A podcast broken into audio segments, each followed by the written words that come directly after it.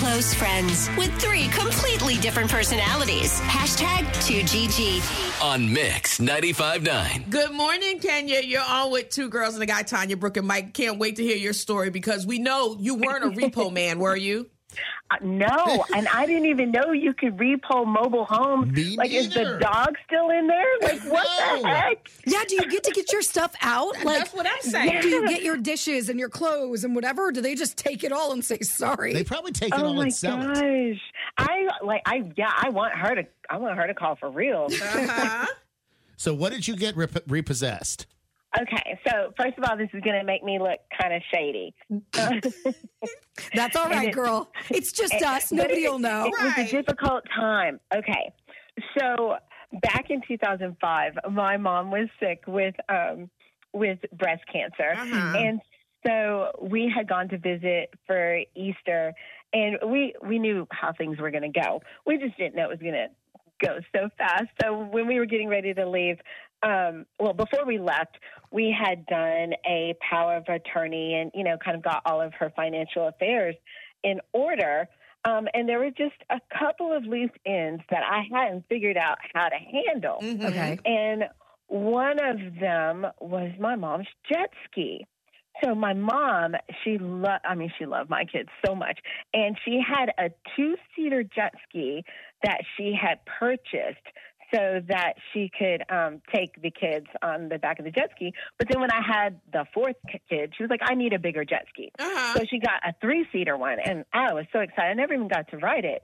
So I was like, okay, all right, we are in the military, we are poor, but how can I, co- you know, cover these payments for this jet ski? Mhm. But I, so I was still kind of working it out in my head, and I decided, kind of like Brooke, that even if I couldn't cover the payments for the jet ski, if the jet ski disappeared, you know, Right? right? Right. Right. But I hadn't finished working it all through.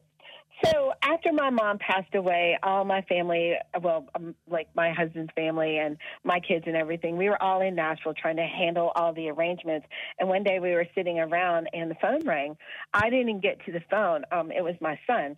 So I hear him pick up the phone. He says hello, and then I hear him say, "She's not here. Mhm. She's dead." And he hangs up the phone.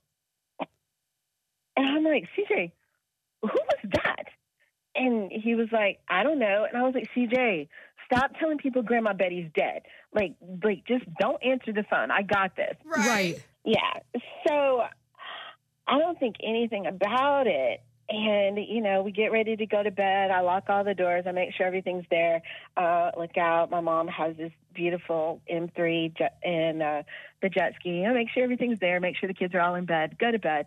And wake up the next morning mm. and guess what's missing? Uh-oh. yes. Snatch those jet That skis out. jet ski was gone in a flash, and all my visions of stealing the jet ski and taking it to Maryland were over just like that. So at first, I was like, "Oh my God, somebody stole!"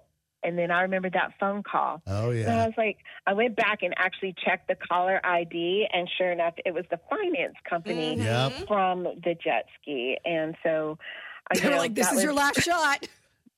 yeah, that was the beginning and end of my life as a major thief and trying to hide You know, um, that- property that I wasn't going to pay for. That could have changed the trajectory of your life. That I mean that that one repossess those that two repossessions pretty much pre- prevented you from committing fraud. Actually, that's what I was thinking when I was I was like, you know what? That actually probably saved my butt from going to jail. Right. Um, because definitely, you know, I was I was I was mourning, and that's why I just wasn't thinking straight. I was thinking, you know, my mom's dead. I need to, Yeah. you know, Keep I need something. something to soothe That's me. what- and that's what I, Al- she wanted this for the kids, and I can make this happen. All I have to do is get it back to Maryland.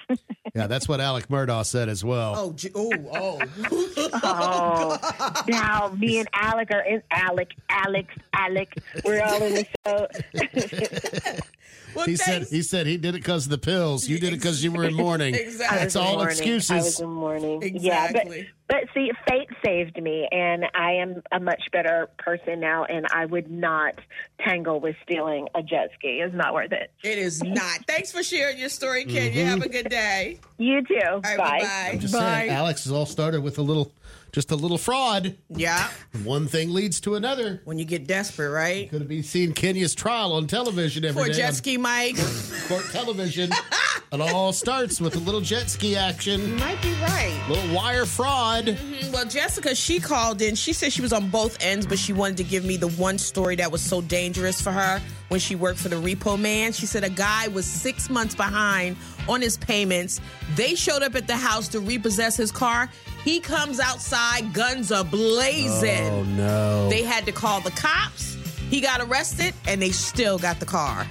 It can be dangerous out there. Wow. Especially if they got both of them out. I mean, like Yosemite Sam For comes and greets you in the driveway. Because people think somebody's stealing their car automatically. They don't automatically think, oh, wow, Didn't I'm a couple bill." of months behind on my payment. We easily forget. Trust me, I know.